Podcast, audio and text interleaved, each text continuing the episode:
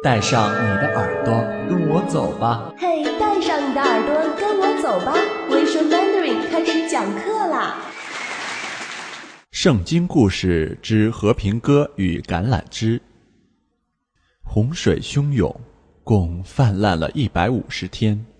上帝惦记着诺亚方舟和里面的生灵，于是叫雨停住，让大风吹地面，水势渐落。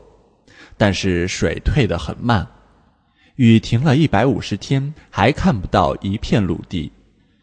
七月十七日，方舟停搁在亚拉腊山上。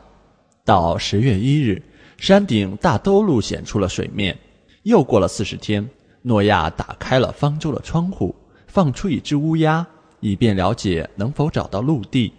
但那乌鸦飞回来了。他又放出一只鸽子，但那鸽子也飞回来了。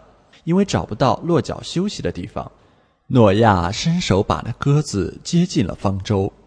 再过了七天，诺亚又把那只鸽子放出去。傍晚时分，鸽子擒着一个橄榄枝飞回来了，这意味着大地某个地方露出了旱地。再等了七天，诺亚又把鸽子放出去，这回鸽子没有飞回来，因为大地干了。洪水全退了，这就是为什么今天人们把叼着橄榄枝的鸽子当成平安和平的象征的原因。元月一日，诺亚撤去方舟的盖子，结望四野，看到地面已经变得干爽了。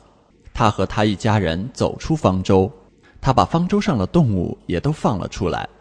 诺亚筑了一座祭坛，拿各类清净的牲畜、飞鸟。供在坛上为燔祭，奉献给上帝，以感谢他赐生之恩。上帝闻到燔祭的馨香之气，就在心里说：“我不再因人的缘故诅咒他，也不再按着我才行的灭各种的活物了。地还存留的时候，假设寒暑冬夏昼夜就永不停息了。”上帝赐福给挪亚和他的儿子说。你们要生养众多，遍满地面，凡地上的走兽和空中的飞鸟都必经恐惧你们，连地上的一切的昆虫，并海里一切的鱼都交付你们的手中。凡是活着的动物都可以作为你们的食物，这一切我都赏赐给你们，如同蔬菜一样。唯独肉带着血，那就是它的生命，你们不可吃。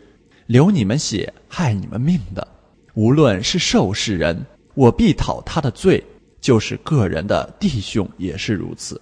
凡流人血的，他的血也必被人所流，因为上帝造人是照自己的形象造的。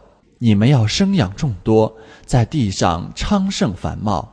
因为这道诫命，世界上信仰上帝的人大都不以动物的血或血制品为食。上帝与人和其他一切生灵立约，决定以后不再如此毁灭世界。凡有血肉的，不再被洪水灭绝，也不再有洪水破坏地了。上帝用天上的七色彩虹作为盟约的标志，以此纪念他与地上的生灵订立的这个盟约。为了重建家园，挪亚又重新开始干起了农活。他耕种土地，饲养牲畜，栽培葡萄园，还学会了酿酒。有一回，他喝酒喝多了，昏睡中把自己身上的衣服都扒光，赤身裸体的在帐篷里睡着了。